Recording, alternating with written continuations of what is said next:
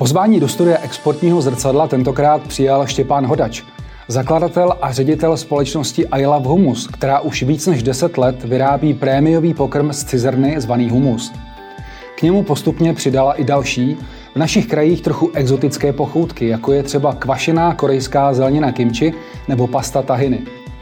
Štěpán Hodač se do podnikání pustil mimo jiné proto, že po svém návratu z Izraele v Česku nesehnal kvalitní humus, který si během pobytu v zemi na Blízkém východě velmi oblíbil.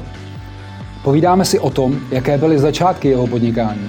Především vylaďování pokrmu na opravdu špičkovou úroveň, tak aby bylo možné ho vyrábět z kvalitních surovin a bez chemických přísad. Štěpán Hodač také vysvětluje, jak firmu poškodil nedostatek výrobních kapacit, kdy nedokázala naplnit poptávku a tak došlo k dohodě o předání výroby humusu strategickému partnerovi. Bavíme se také o tom, jak jeho společnost začala zhruba před třemi lety své výrobky exportovat. S čím se na zahraničních trzích nejvíc potýká a co by Štěpán Hodač na základě svých zkušeností doporučil začínajícím vývozcům.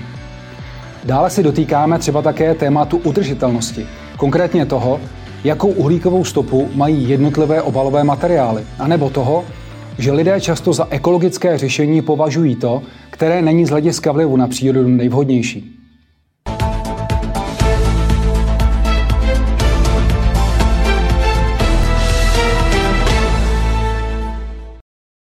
Štěpán Hodač, zakladatel a ředitel společnosti iLab Humus. Štěpáne, vítám vás tady. Dobrý den. Dobrý den, Martine.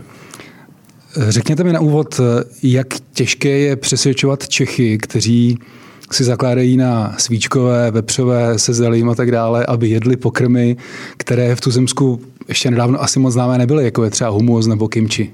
Eh, já jsem si na začátku myslel, že to bude hodně těžký, ale pak jsem v průběhu eh, zjistil, že vlastně Češi nejsou takový konzervy, jak se o nás říká. Eh, před 13 lety, když jsem uváděl humus na trh, tak spousta lidí reagovala negativně na ten název, ale tím, že my jsme vstupovali na trh skrz zdravé výživy, tak to nebylo tak těžké a jakmile to lidi ochutnali, tak jim to většinou zachutnalo, takže v tom problém nebyl. A kimči, když jsme uváděli asi před pěti lety, tak už bylo mm, poměrně známé, bylo daleko známější mezi lidmi, než byl humus. Mm-hmm. To, bych, eh, to bych nečekal, že kimchi bude známější než humus. Ale je to tak asi. No, no nám v tom pomohla totiž zimní olympiáda v Koreji. Aha. Eh, takže díky tomu bylo kimchi jako ve všech novinách, magazínech, eh, receptářích, hmm. takže to byla jako taková šikovná souhra okolností. Vraťme se ale na začátek. Já jsem našel informaci, že vy jste studoval právo. Mm, ano, já jsem vystudovaný právník. Jste vystudovaný právník. Přijde mi to trochu daleko od eh, toho podnikání a hlavně od, toho, od té eh, oblasti podnikání. Jak to jde dohromady? No, právo od podnikání úplně daleko není, Jasně. ale já teda jsem jako s právem od té oblasti byl hodně vzdálený. Eh, tam, kdyby jako nebyla souhra několika náhod, tak bych asi u potravinářství nikdy neskončil. Jaký, jaké byly ty náhody?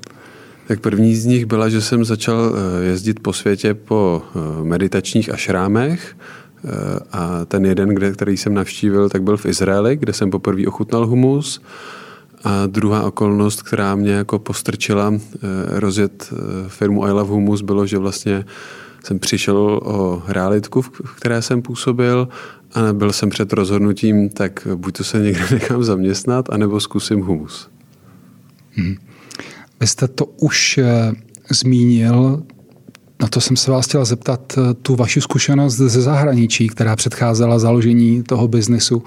Co všechno, eh, jak hodně vás to ovlivnilo? Asi poměrně zásadně z hlediska toho podnikání. Co všechno jste tam zažil, jaké zkušenosti jste tam získal, jakým způsobem vás to nasměrovalo právě k tomu, k tomuhle tomu podnikání? Tak já vlastně uh, jsem humus ochutnal poprvé v Izraeli a když jsem se vrátil do Čech, tak jsem si ho chtěl koupit a zjistil jsem, že tady nikde není. Mm. Uh, takže jsem hledal recepty, jak ho dělat, ale vlastně nebyl jsem schopný doma uvařit takový, jaký jsem byl, zvyklý jíst v Izraeli, tak jsem se domluvil s kamarádem, kamarádem, který je Izraelec a on mi zařídil takovou jako krátkou stáž v Jeruzalémě, kde jsem ve dvou vyhlášených restauracích, který dělají jenom humus, tak jsem tam strávil měsíc a půl a vařil jsem vlastně humus což bylo jako vtipný, protože jsem byl s Arabama, kteří měli metr 50 a nerozuměli ani slovo anglicky, já neumím arabsky ani slovo. A máte skoro dva metry, jenom podotýkám. E, takže to bylo jako hodně vtipný. No, protože ta jedna kuchyň byla dělaná asi na lidi, kteří mají metr 70.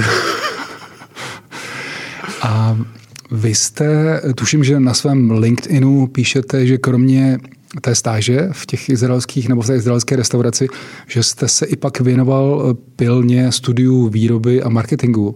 A to bylo taky v Izraeli ještě? Ne, ne, ne, to jsem se, to jsem se vlastně jako samouk vzdělával v knihovně VŠHT, protože eh, v Izraeli jsem se naučil, jak teda uvařit dobrý humus ale nevěděl jsem, jak ho vyrobit tak, aby vydržel. Eh, tak jsem chodil otravovat profesory na odbor konzervace a výroby potravin. Eh, ty mi s něčím pomohly, ale zbytek jsem si vlastně potřeboval jako dostudovat, najít sám, abych vlastně pochopil určitý jako základní principy, které eh, tu, tu, v tom potravinářství jsou. Mm-hmm. Rozhodl jste se tedy založit firmu před těmi zhruba 13 lety, mm-hmm. jestli se nepletu. Jaká byla ta vize na začátku, proč jste se vlastně pro to rozhodl? Bylo to to, že, že jak jste říkal, tak humus se tady vlastně nedal, nedal sehnat? Eh, bylo to jednak, protože se nedal sehnat a jednak vlastně, když jsem dělal ty vzorky, vyráběl se, jako hledal jsem tu správnou recepturu a dával jsem to svým známým kamarádům a pak jsem se to snažil dávat co nejvíc jako cizím lidem, abych dostal co nej, jako objektivnější zpětnou vazbu, která nebude ovlivněná jako tím mezilidským vztahem, tak ty zpětné vazby byly moc krásné. A ve srovnání jako s, s, prá, s, s povolání, já jsem pracoval v advokátních kancelářích, kde uděláte smlouvu, dáte ji tomu klientovi nebo pomáháte jim s určitýma věcma, tak zpětná vazba je, ale vlastně nebyla taková jako tady. Tady to bylo jako úplně o level jinde. A to byla jedna ze nejsilnějších motivací. Takže jste si říkal, že by byla škoda to, to nevyužít. Hmm co při tom samotném procesu zakládání té firmy bylo, bylo nejtěžší? S čím jste se nejvíc potýkal? Bylo to, byl to vývoj toho produktu, tak aby to opravdu chutnalo tak, jak jste si, jak jste si představoval nebo chtěl? To bylo, to bylo nejtěžší, protože já jsem se v Izraeli naučil dělat humus, který byl vlastně jakoby do gastra pro restaurace, protože tam ho v té restauraci udělají a hned ten den ho prodají. Takže já jsem přijel zpátky a začal jsem hledat cestu, jak tenhle ten humus udělat trvanlivý. A ve finále jsem zjistil, že mám jako jednu jedinou variantu a to použít Ečka a stejně se nedostanu na žádnou pořádnou trvanlivost, takže pak jsem hodně dlouho vlastně hledal, jak eh, zachovat co nejvíc chuti, ale zůstat u clean labelu. To znamená mít to jenom z privárních surovin a nepoužívat žádný konzervanty. Mm-hmm. A Můžete, můžete naznačit, pokud to není výrobní tajemství, v čem to vlastně spočívá, ta, ta trvanlivost, ale přitom nepoužít. Eh, je to naše výrobní tajemství, výrobní tajemství a jediný způsob, jak ho chránit, je ho tajit, takže nemůžeme to nic zveřejnit. Jasně. Eh, jaká je teda současnost firmy iLab Humus? Vím, že vy vyrábíte několik druhů humusů, děláte další věci, jako to zmíněné kimči, pastu, tahiny a tak dále. Jaké máte postavení na trhu? Jak, jak to vypadá dneska? Te, teďka nemáme úplně nejlepší postavení, měli jsme historicky daleko lepší. My jsme přišli o e, dva významné e, markety tady v Čechách, protože jsme nebyli schopni vlastně e, navyšovat výrobu a minulý rok, no už před minulý rok jsme se rozhodli, že vlastně musíme udělat strategický rozhodnutí. Buď to vlastně nechat jít humus do světa, anebo si najít strategického partnera. Takže jsme začali firmu pomalu dělit na část, která vyrábí humus a na firmu, která se bude věnovat fermentaci zeleniny, zeleninových směsí eh, a obchodní činnosti. A našli jsme si strategického partnera v, ně, v česko-německé firmě Ponad, což jsou řezníci, a oni totiž mají vlastně víceméně stejné stroje, kterými používáme na humus, tak používají řezníci a domluvili jsme se s nimi, že nám vlastně budou vyrábět humus pod naší značkou. Mm-hmm. Takže příští týden stěhujeme výrobu konečně do Ponatu. Když říkáte, že jste našli k tomu strategického partnera, tak eh, já jsem bych očekal, že to byla otázka investic, které by pomohly rozšířit tu výrobu, protože jste říkal, že jste vlastně nedokázali navýšit výrobu tak, jak po vás požadovali ty markety. Ale Tam... jsou to zřejmě i produkční kapacity. No, ono je to o tom, že eh, jsme si spočítali, kolik by nás to stálo hmm. a hlavně ono, byli jsme před otázkou, o kolik tu výrobu navýšit. A když jsme si udělali tak jako průzkum trhu a řekli jsme si, že by bylo fajn se třeba dostat do první pětky nebo desítky kapacity, aby jsme se mohli srovnat s konkurenty v Evropě, tak jsme zjistili, že ta investice by byla třeba 250 až 300 milionů jenom do té výrobní haly a do toho zařízení. Ale v ten okamžik my bychom měli výrobní prostor, eh, ke kterému bychom neměli tým, protože prostě věděl jsem, že udělat ten skok eh, by bylo asi smrtelný. Mm-hmm.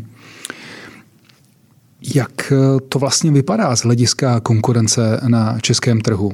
Jsou tady další výrobci, eh, výrobci humusů třeba? Je tady spousta dalších výrobců, ale my jsme my máme ten humus pozič, my jsme snaží, my děláme prémiový produkt. Když se podíváte na naše složení, tak zjistíte, že naše humusy hmm. jsou z pěti nebo z šesti ingrediencí. Když se podíváte na ostatní produkty, tak zjistíte, že je to 10, 15 položek. My třeba používáme jenom extra panenský olivový olej, naše konkurence používá ten nejlevnější olej. To jsou většinou ty nejzásadnější rozdíly.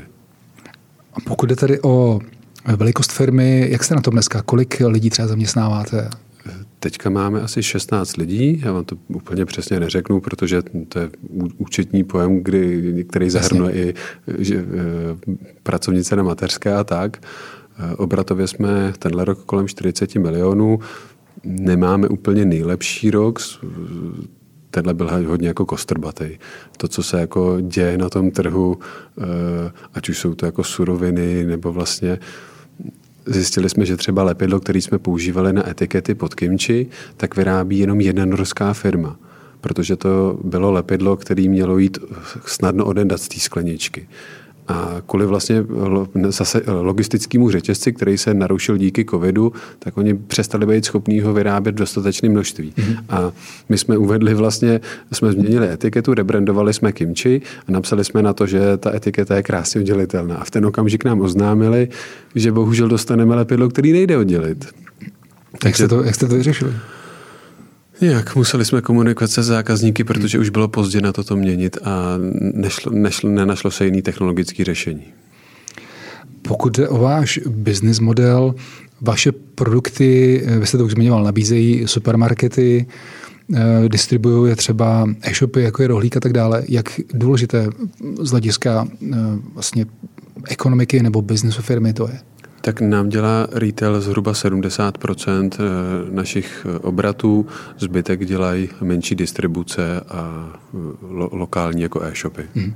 Ale vy se zaměřujete i na segment B2B, je to tak? Ano. Jak ano. to tam funguje? Co tam vlastně děláte? Spíš jako B2B bereme jako distributory nebo eh, velkou obchody, hmm. kdy vlastně ta spolupráce je uší a je trošku jinačí než s marketem, protože mm, je to o tom, že my se snažíme hodně expandovat. Pro nás je jako Česká republika trh poměrně jako malý a víme, že máme jako šanci uspět v Evropě. Vy jste exportovat začali, pokud mám správné informace, zhruba v roce 2019. Hmm proč k tomu vlastně došlo? Protože firma byla založena někdy před těmi 13 lety, tak to jste postupně došli k tomu, no. že je vám Česko, Česko malé, že je potřeba... Já už jsem teda chtěl jako exportovat zboží daleko dřív. Hmm. Já nepočítám do exportu Slovensko. Jo, aby, aby, ale když jsme vlastně jeli před asi čtyřmi nebo pěti lety do Německa pobavit se jako s prvními partnery, kterým jsme nabízeli naše produkty, tak jsme zjistili, že rozhodně připravený nejsme. Obsa- znamenalo to jak už certifikaci, tak různý jako výrobní procesy, kontrolu kvality a další aspekty. Eh, zároveň i náš brand eh, vlastně jsme zjistili, že není připravený pro západní trh. Ten, ten, ten rozdíl mezi tím jako naším vzhledem a vnímáním toho produktu byl rozdílný od toho, co by jako bylo to očekávání mm-hmm. a mhm. trvalo nám poměrně dlouho tady tyhle ty věci vyřešit jakým způsobem se tohle vlastně dělá, že jak si ověříte nebo zjistíte ty informace, že je potřeba změnit design, že je potřeba trošičku proměnit třeba výrobní, výrobní postupy a tak dále. Jak, jak tohle funguje? No naštěstí ty nákupčí, kteří, se, kteří chodí na ty mezinárodní výst, eh, veletrhy, my se účastníme třeba Biofachu, Plmy v Amsterdamu a dalších, těch jako nejdůležitějších v Evropě, mm. tak jsou v tomhle tom poměrně sdílně otevřený, protože oni třeba ochutnají ten váš produkt, řeknou vám, hele, chuťově perfektní, o tohle máme zájem, ale nelíbí se nám tohle, tohle, tohle. Takže když to vyřešíte, tak nám dejte vědět a pak mhm. se můžeme bavit. Mm. A to pro nás bylo motivací, že jsme věděli, aha, tak my jako produkt máme skvělej, jeden náš mentor to Eh, popsal velmi jako krásnou analogii. Máme motor Ferrari, jakože náš humus je prostě fantastický, ale kapota a cenovka tomu neodpovídaly. A my jsme potřebovali udělat lepší kapotu a samozřejmě k tomu upravit tu cenu. Mm-hmm. Takže kdybyste měl doporučit firmám, který se rozhodnou, že chtějí svůj produkt vyvážet do zahraničí, tak eh, byl by tam v první řadě tady ta věc, to znamená eh, nechat si to zhodnotit od lidí, kteří venku působí, aby co, dokázali říct. Co nejdřív jet na ten mezinárodní veletrh, kde dostanete jako zpětnou vazbu bez jakýchkoliv jako servítek. Hmm. A hmm. buď to se z toho potento, anebo vlastně pochopíte, že vám jako dávají fakt cený rady, který vy můžete použít pro to, abyste jako vyrostl. Hmm. Kde všude dneska za hranicemi České republiky působíte a jak velký podíl na celkovém biznisu firmy vlastně export, export dělá? Teďka dělá export něco kolem 20%. Hmm. Každý měsíc je to samozřejmě jináčí, ale eh, year to day je to zhruba kolem 20%. Eh, vyvážíme zboží do Německa, na Slovensko, do Maďarska, do Rakouska.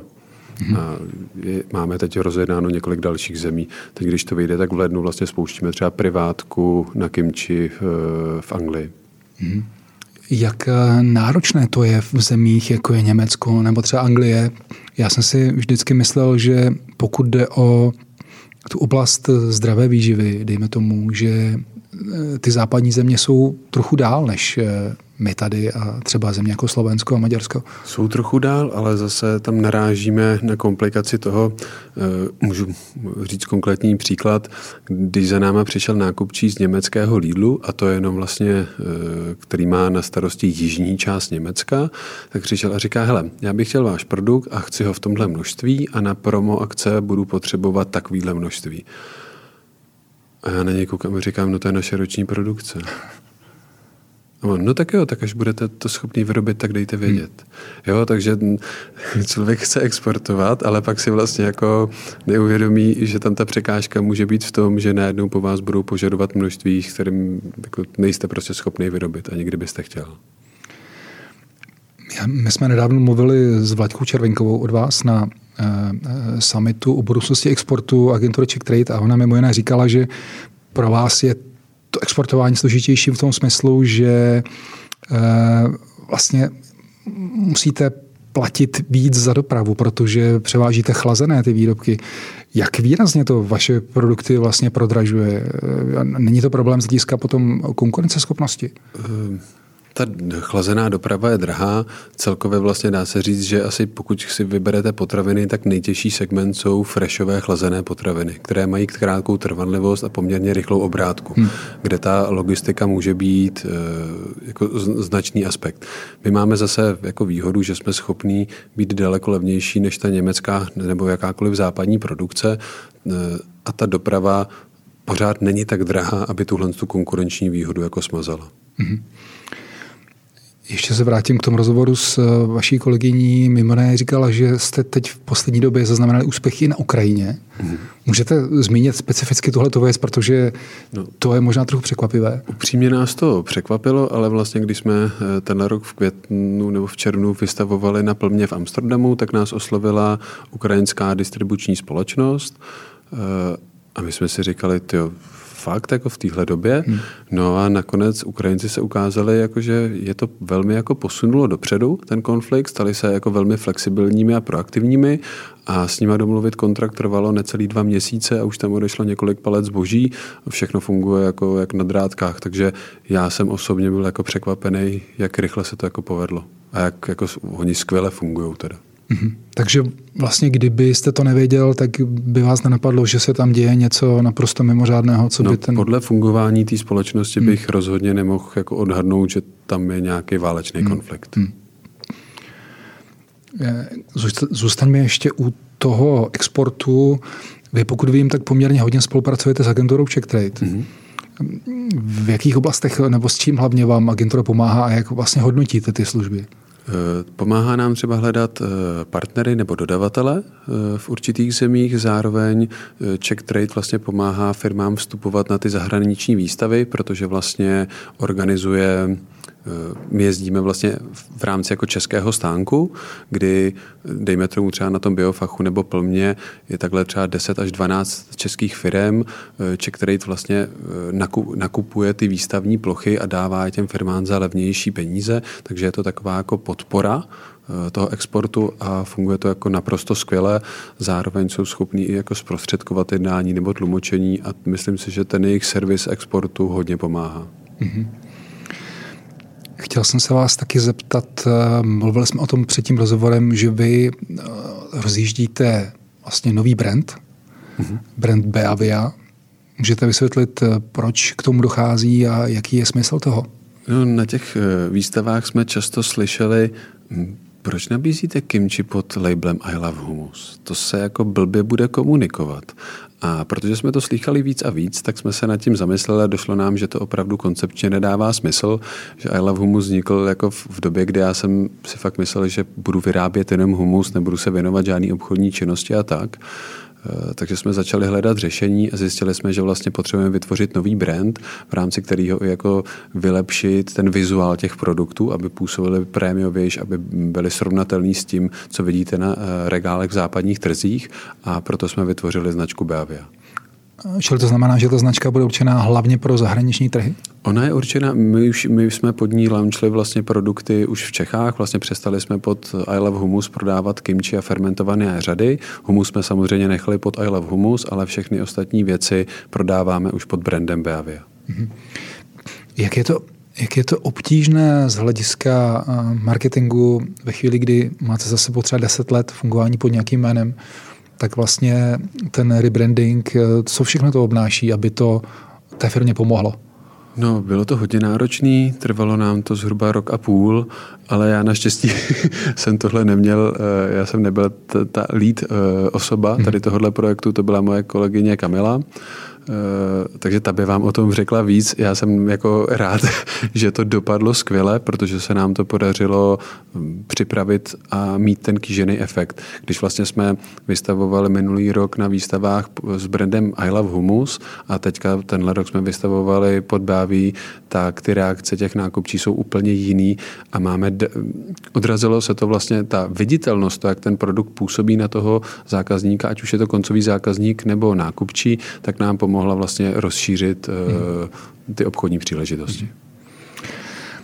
Já jsem, když jsem si hledal jaké podklady pro ten rozhovor, tak jsem na vašem webu, nebo jsem z ní pochopil, že se snažíte klást také docela velký důraz na ekologickou nebo nějakou udržitelnost té výroby, protože jsem viděl, že tam řešíte hodně eh, otázku plastových krabiček versus skleněných a tak dále.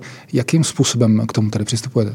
No, Ona je kolem toho plastu taková jako hysterie. Naštěstí teďka díky covidu a ostatním věcem trošku jako se upozadila. Ale třeba příklad u toho humusu. My prodáváme balení v 150 gramech. Ta krabička s víčkem dělá 11 gramů. Kdybych to nahradil skleničkou, tak ta sklenička bude mít 300 gramů, tedy skoro 30 krát více. To znamená, že já potřebuji x krát víc palet na to, abych dovezl ty obaly vůbec k nám mm. a tím vytvořím násobně větší uhlíkovou stopu.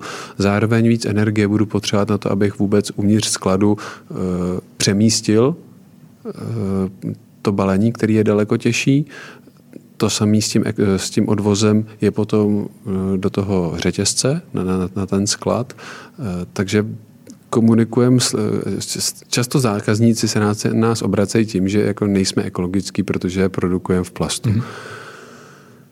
Je to o nedostatečné edukovat, edukovanosti v těchto tématech, bohužel. Čili pokud ten plast je recyklovatelný, tak ta uhlíková stopa je nižší, než kdybyste to distribuovali ve skleněných. My používáme polypropylenový, polypropylenový krabičky, které jsou ze 100% recyklovatelné a je to vlastně jenom uhlík a vodík. Jo? To je asi ta nejlepší jako varianta plastu, která se dá použít. Samozřejmě neznamená to, že do budoucna by nebylo lepší přejít na nějaký jako cirkulální obarej typu škrob a tak, ale tam zatím ještě úplně není vyřešená ta prostupnost toho obalu.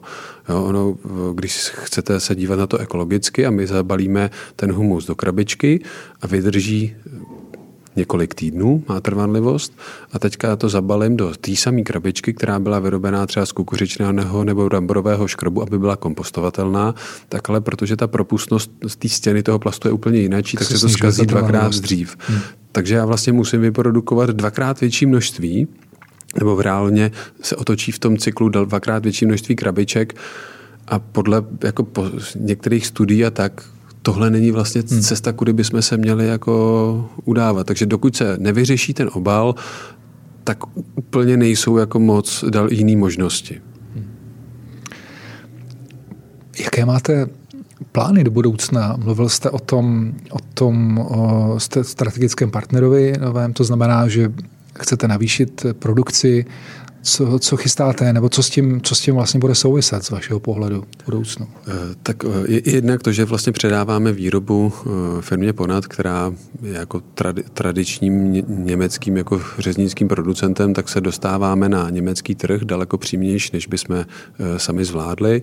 Zároveň nám to dává možnost plně se soustředit na naší vlastně fermentovanou řadu a brand Beavia, kdy trh s humusem už je poměrně obsazený a to škálování pro pro nás právě byl jako finančně nedosažitelný.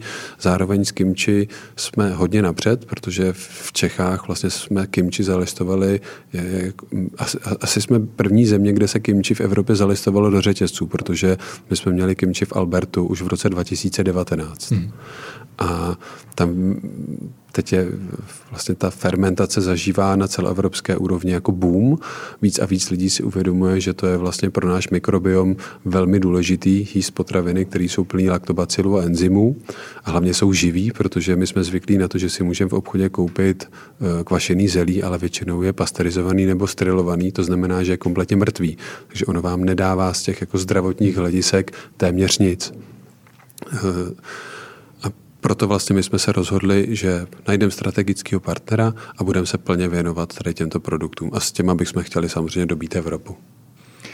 A jestli to správně chápu, tak v tuhle chvíli hlavním produktem je humus a znamená to, že byste chtěli i e, vlastně jako kimči dotlačit na jeho pozici ve vašem produktovém portfoliu? No, my bychom chtěli, aby tu pozici mělo daleko větší ve finále.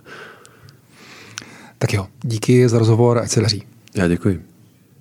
Naše další inspirativní rozhovory zaměřené na různá podnikatelská témata si můžete poslechnout na podcastových platformách Spotify, Google Podcast a Apple Podcast. Videoverze rozhovorů pak najdete na YouTube kanálu Business Info a aktivní jsme i na sociálních sítích.